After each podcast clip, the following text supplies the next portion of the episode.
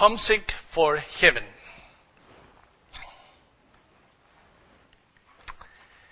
Dr. Don Richardson, a highly respected missionary in America, uh, who was born here in San Diego. He spent many, many years overseas in different continents sharing the good news of the gospel.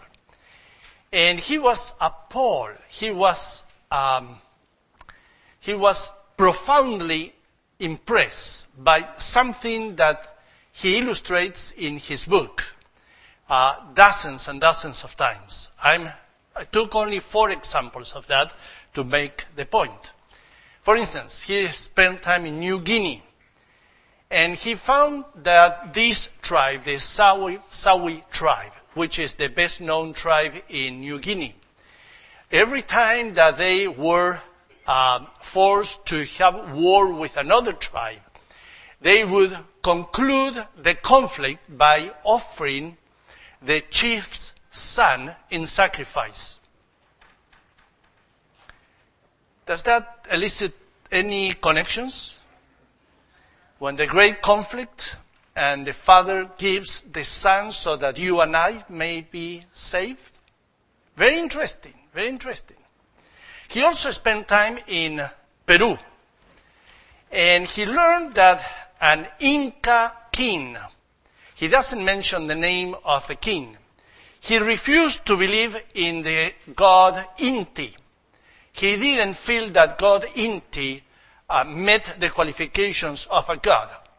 So he selected the name of another God, another God by the name of Viracocha, because this God lived in the space created not by humans. He was very loving and very gracious. Any connection with what we believe? Then he went to um, Burma, today called Myanmar. And Myanmar is a very close society, but the predominant um, belief right there is the Buddhist. And there is a legend that somebody, somebody, an extraterrestrial being, left a book for them to read. But they lost the book. And that book had been written by a God, and notice the name of the God. Very, very interesting. Yahweh. Any similarity with Yahweh? Now, this is, this is fascinating. These cultures that are so old, so old, there is a concept of God, a concept of other things that we are going to mention. And then the last illustration is in Borneo. Very, very, interest, very interesting what happened right there. The predominant people right there are the da- Dayaks.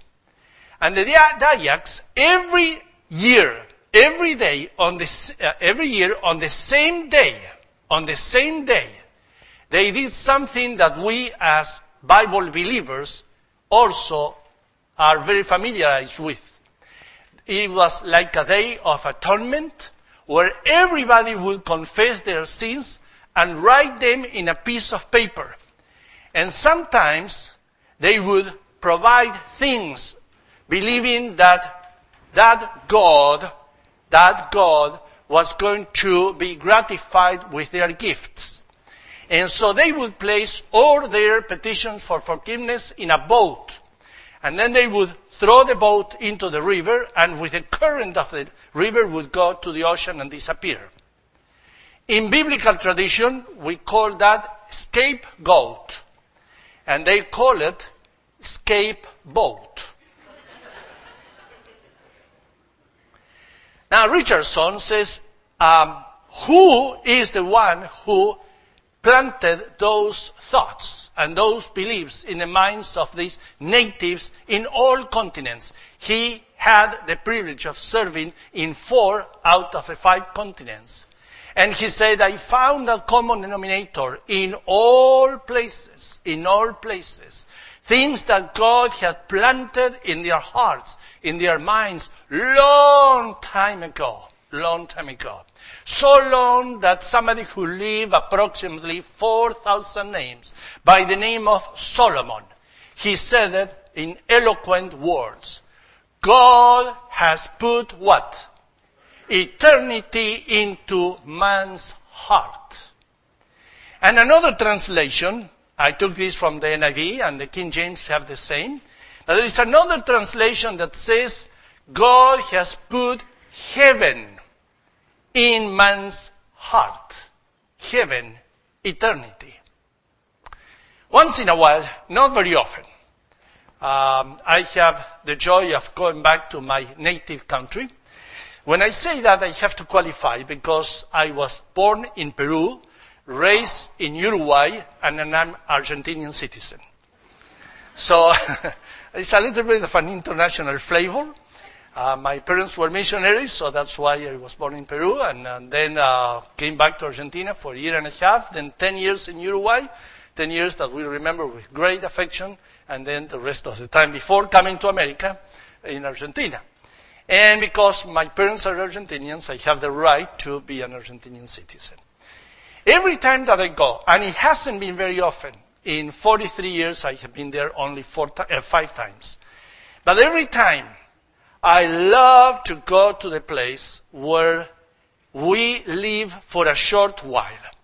That place is where our college now, our university is. And my wife knows that. And many times our relatives who live in Buenos Aires, they take us to Entre Rios, where the university is. Not so much, uh, well, because they are kind and gracious.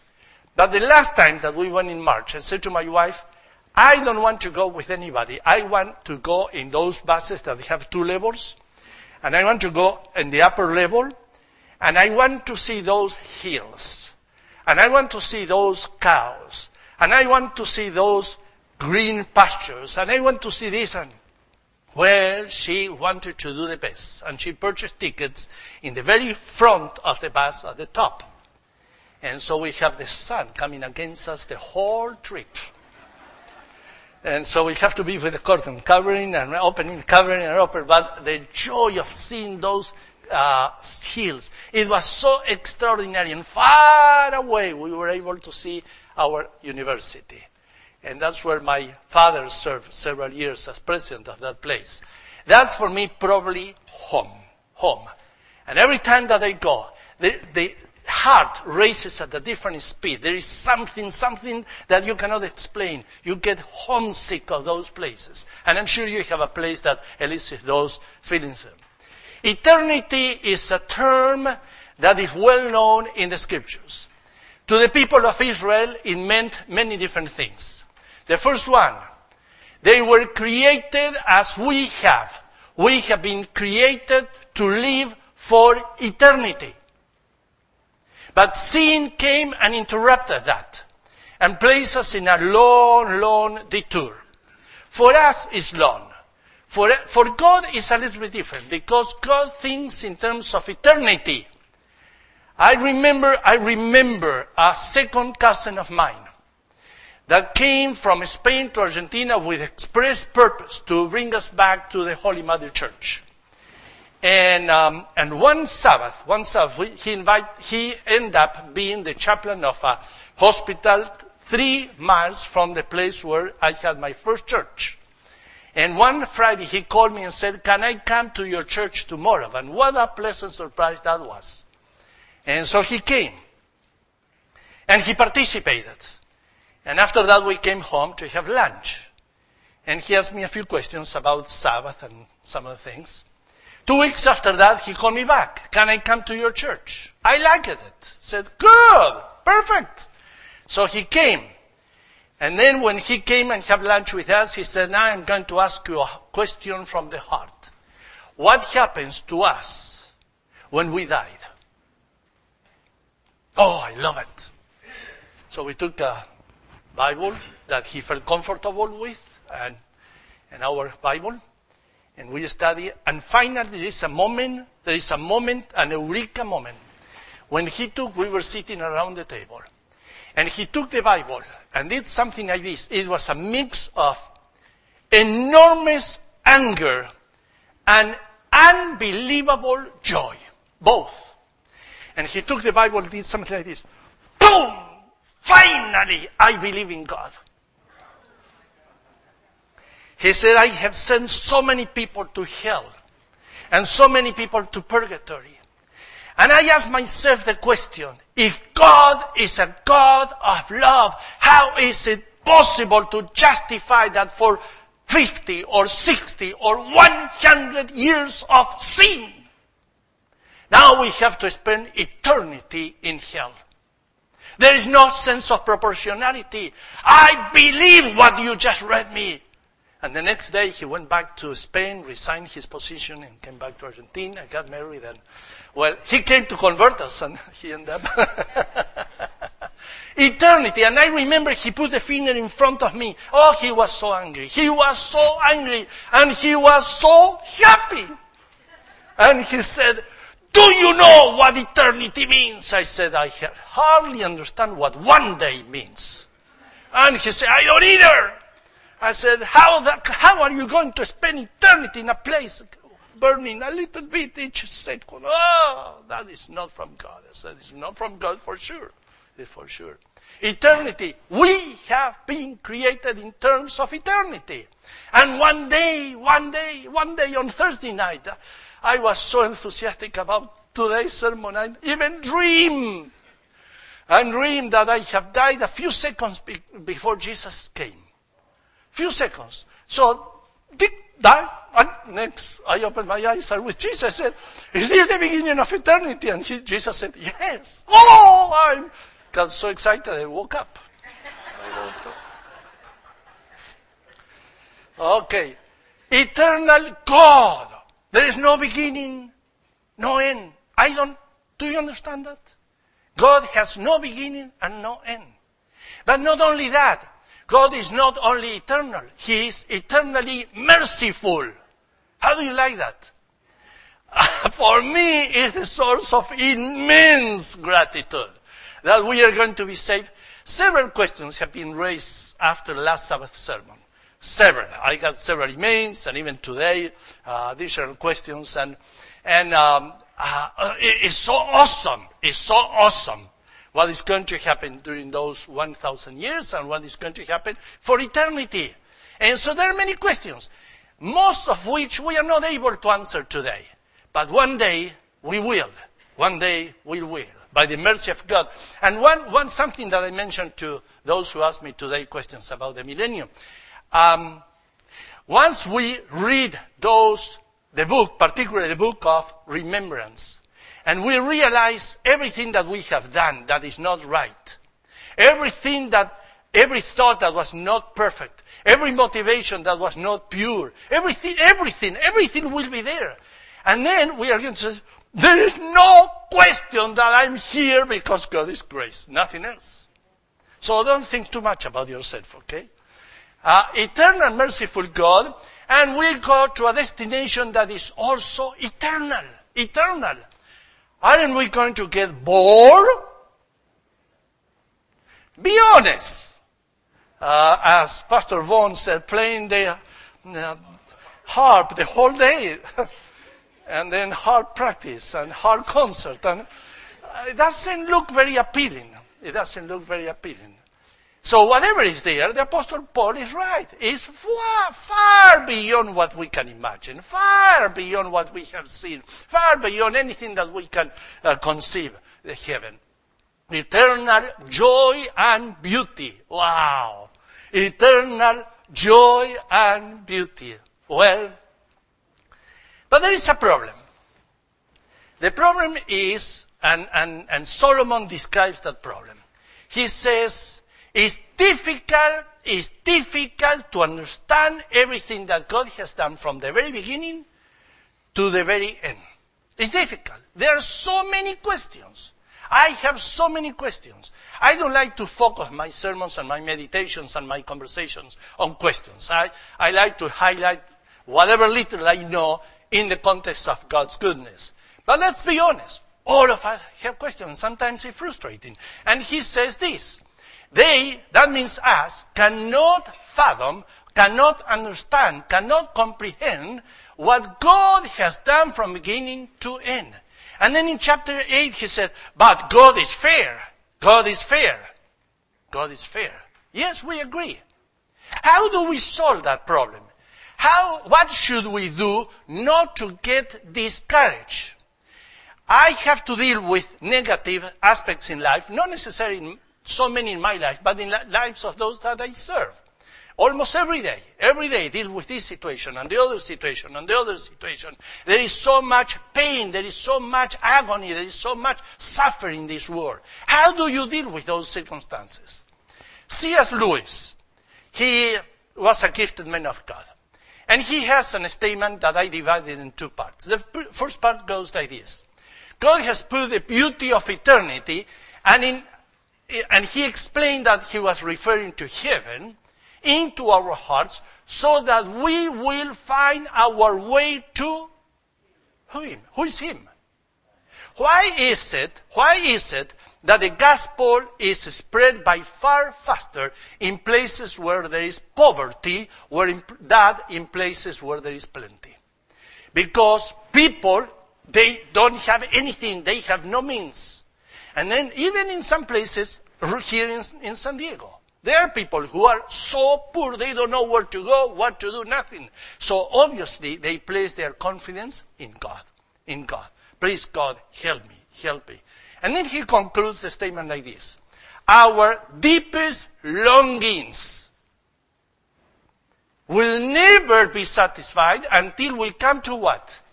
Personal knowledge of God and His Son, Jesus Christ, who is the beginning and the end of everything. Amen? That is the truth. That is the truth.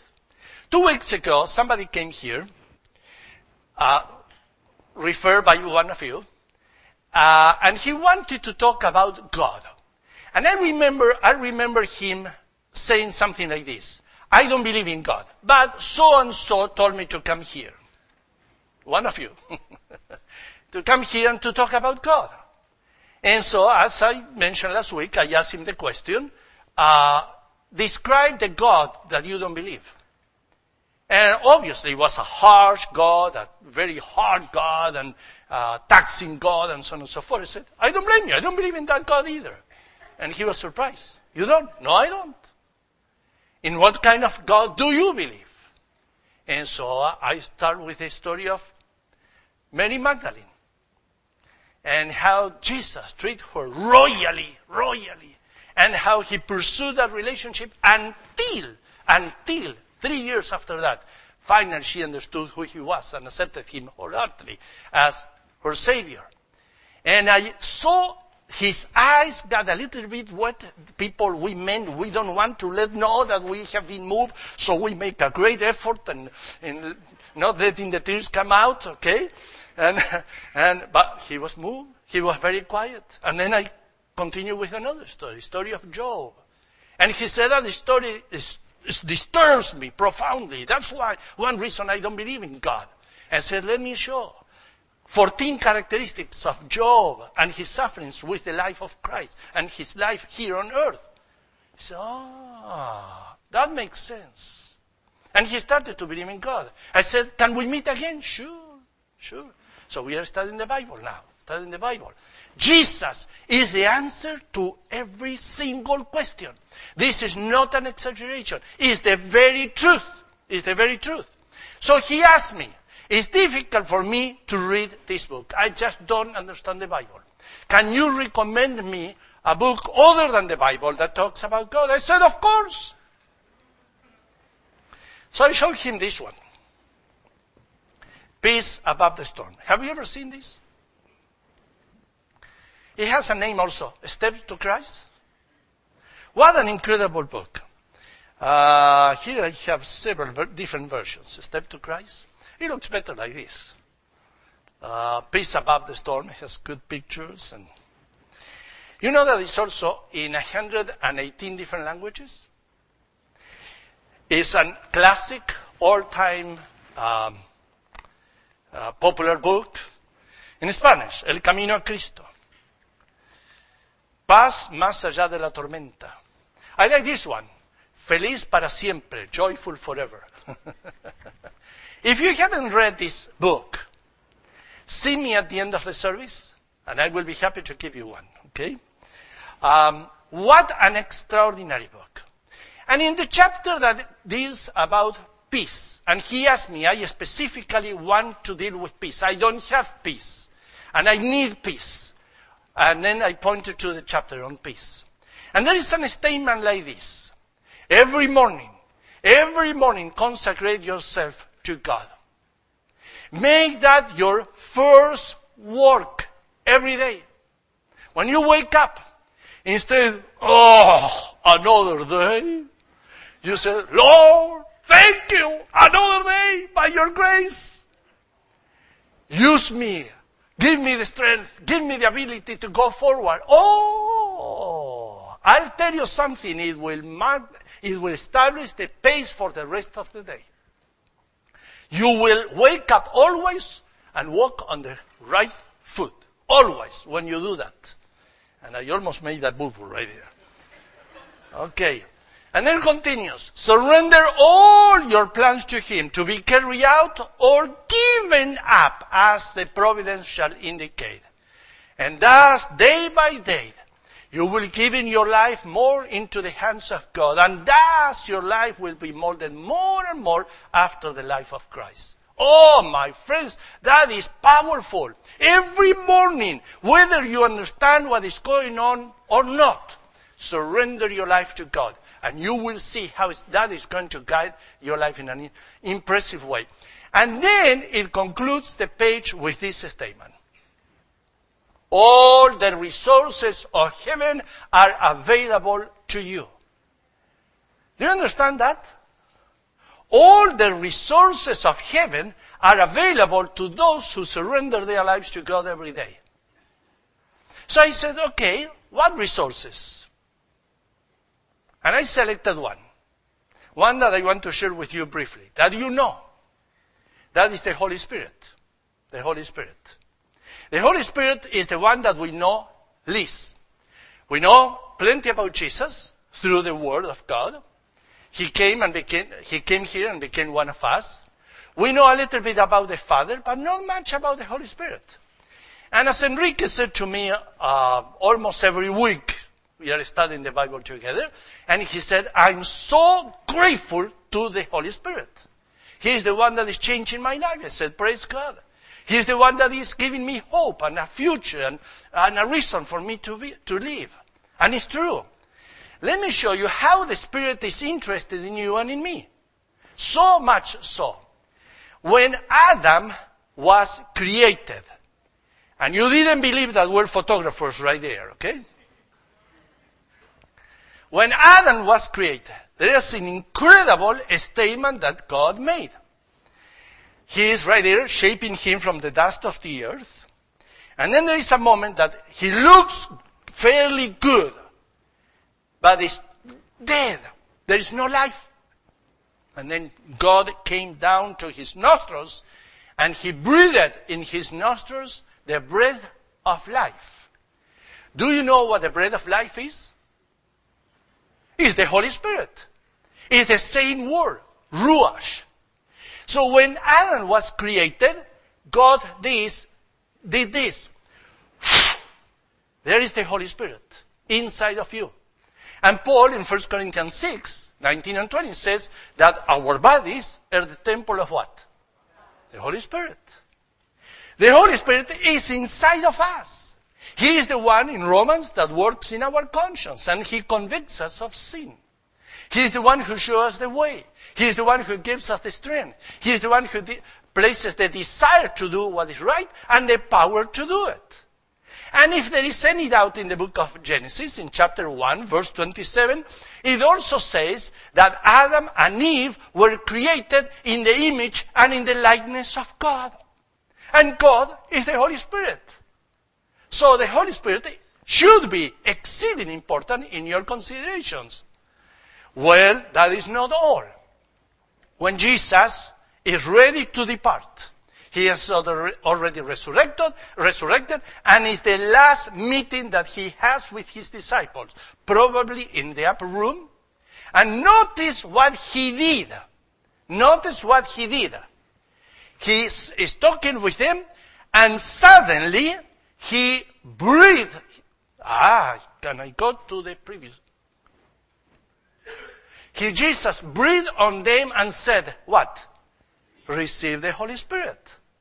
It's given when you're born.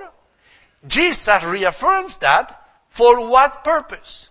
Because the Holy Spirit is going to open your minds and mine to, underst- to understand the scriptures. Sometimes people tell me, ah, it's so difficult for me to understand whatever is there.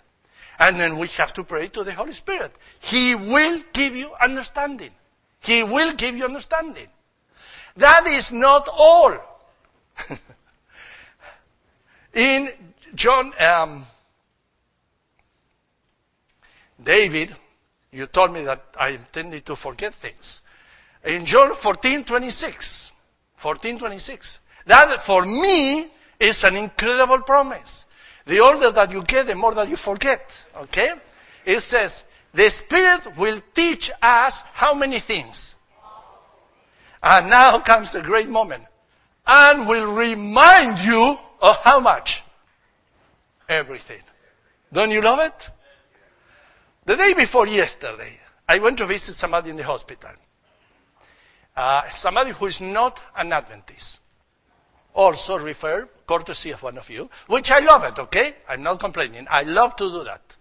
A significant part of my ministry is given to those who are not members of our congregation, and I love every opportunity, so don't stop doing that. And he said something like this. In other words, he said, I appreciate your visit. I have never met this person before. I appreciate your visit. I appreciate your words of hope. But tell me something. Give me one text from the Bible. And I said, okay, Lord, what should I say? And boom, came. And he told, he, an impression came to tell him this and this verse. It becomes a little bit personal, that's why I'm not going to tell you what the text is. And he said, oh, it's talking about me. I said, maybe. Maybe.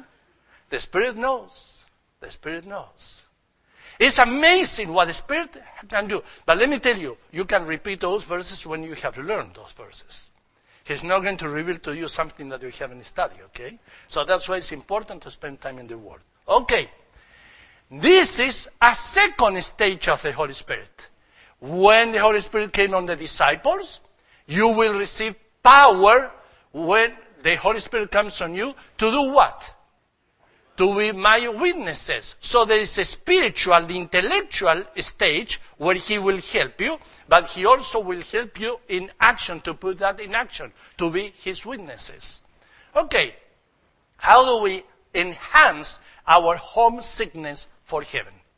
I'm going to quote all these verses from Solomon, from Ecclesiastes. Solomon knew one or two things.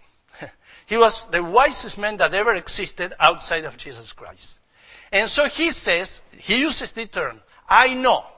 In another versions he says, I perceive. But I like the NIV. I know. And I'm going to share with you three things that he knows, he knew, that can enhance your sense of homesickness for homesickness for heaven. Sickness from heaven, yeah. First one, and I'm going to, I paraphrase, and I'm going to use my words in the first one.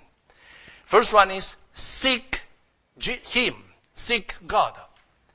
Spend time in the Word, my brothers and sisters.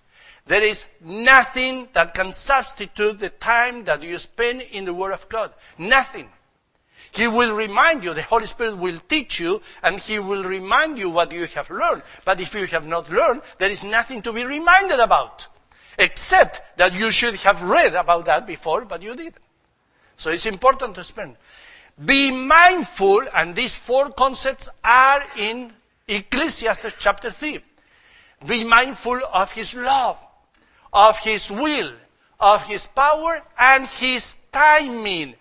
It's so important to respect God's timing.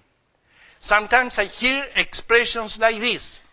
I am who I am. In other words, I said whatever I want and whenever I want. That's how I am. Well, that's a very simplistic uh, approach to life. It doesn't matter if you hurt everybody. It doesn't matter. You are like that. So, boom. Uh, the time is important and how we say things is also important. Okay?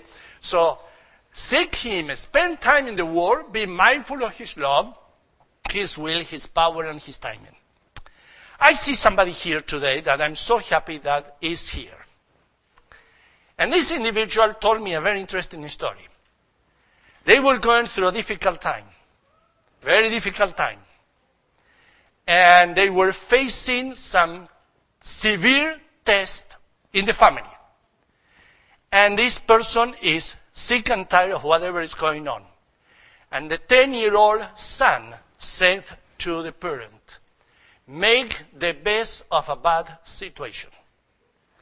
A 10 year old child reminds the parent, uh, the parent, make the best. Don't you see that I'm also going through that, those circumstances? I'm trying to do my best. You, dad or mom, doesn't matter, do also the best that you can. Don't you love it? That came from Solomon. In the Today English Bible, that's what it says. Even if you don't understand everything that God has done from the beginning to the end, do the best under the circumstances. And then there is another statement right there. You may not be able to be happy all the time, but you should be joyful all the time. What is the difference between being happy and being joyful? Being happy is determined, being happy is determined by the circumstances. By the circumstances. Be joyful depends on a relationship. So the circumstances may not be appropriate. They may be a little bit adverse. But if you have a strong relationship with Jesus, you said, I don't understand what's going on, but I'm committed to you. Help me to go through those circumstances and everything will be okay. Number two, he has an assignment for you. He is very specific. Read Ecclesiastes 3 verses 8 through 14. He has an assignment for you. Not, notice these four characteristics. Serve joyfully, and energetically, and with what? Gratitude. Uh, let me read again. Serve joyfully, energetically, what? Gratitude. Gratitude. Number three, do your, uh, number two still, do you do good while you live. And then he makes something interesting. He makes a reference that the apostle Paul takes in Ephesians chapter 2 verses 10. And it's this. God has created you to be a co-worker with God. A partner with God.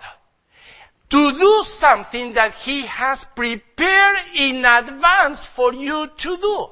How do you like that? That is, that is a remarkable statement. He prepares the hearts of those that he has to touch so that we may be able to do it with his blessing and with his power. God prepares in advance for us to do. And the third one, the third one, everything God does endures how long? Exactly. Everything that we do, my brothers and sisters, it has a projection for eternity. Either if it's good or if it's bad. But it has a projection for eternity, and we have to be mindful of that. Let me give you an illustration. I know that I'm going to embarrass one of you, but I also guarantee that I'm going to be forgiven. On May 15, something happened. This is not theory, so I'm going to give you the illustration right now. On May 15, something happened at Grossmont College an awards ceremony uh, took place, teaching award.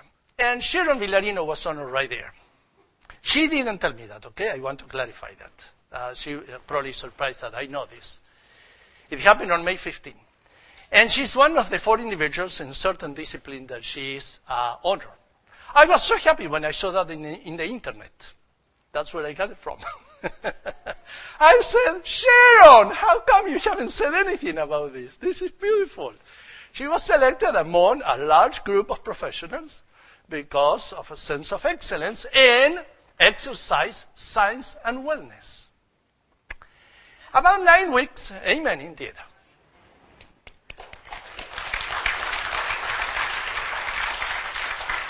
About nine weeks ago, I, um, Sharon sends me sometimes emails asking for uh, spiritual questions or theological questions. And I love those emails. I just love those emails.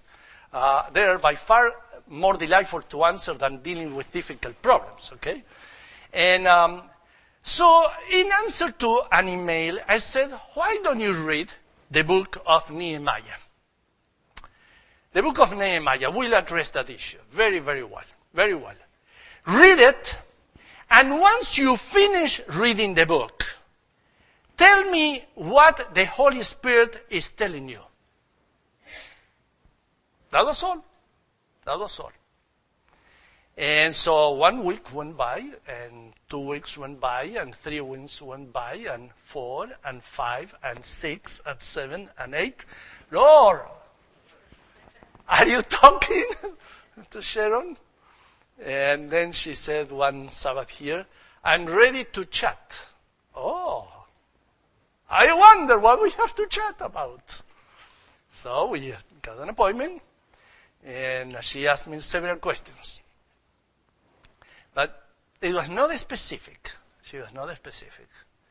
And then two weeks after that, she said, we have to chat again. And we did. And then she told me what the Lord had said. Oh, I was so happy. I was so happy. And then she said, I want to meet with uh, the three of you, three members of the staff, Trina and Vaughn and you. And I want to talk with the three of you. Said, sure. So we took on Tuesday, talked on Tuesday. And she was a little bit nervous at the beginning, and, uh, and but we did, we uh, had a little bit of humor in the process, and then she went to the went to the topic. Let me tell you something, my brothers. I have been in the seminary a few years, and I have never ever heard an explanation about the book of Nehemiah so good as the one that Sharon learned through the Holy Spirit. Never. It was absolutely exceptional. And one of us tried to take the conversation in a certain direction, and she came back with, she came uh, back with gusto and with determination and commitment. No, I want Christ to be the center of everything. And then she said again. No, if we do this, I want Christ to be the norm. I want Jesus to be the norm for everything. So, oh, Good, Sharon. Very good. Very good. Very good. Well, she agreed to do something. She agreed to be, and these are her words, to be an instigator. An instigator. Working with the young adults in our church. Or, as she call, calls the young in spirit, is those who have gone over 35 but I still have the zeal, they still want to do something that requires energy and purpose and meaning. And she's going to talk to you eventually. She's going to call you. She's going to share with you uh, whatever the Spirit is telling her. If I believe in this approach, my brothers and sisters, the experience with Sharon and the experience with others who are sitting right here, who believe in the leading of the Spirit has been confirmed so much. On Thursday last week, no, not this Thursday, the Thursday before, I got two emails from two of you who are right here. And with words like this, if there is a project where young adults can be, in one case, it's very specific, where young adults can be engaged. I have uh, this amount of money that I want to give. And another one, the same day, said, if there is a project that would could use this amount of money, we are ready to write a check. Is that from God? Oh, I believe in that wholeheartedly. God is so good. How often? All the time.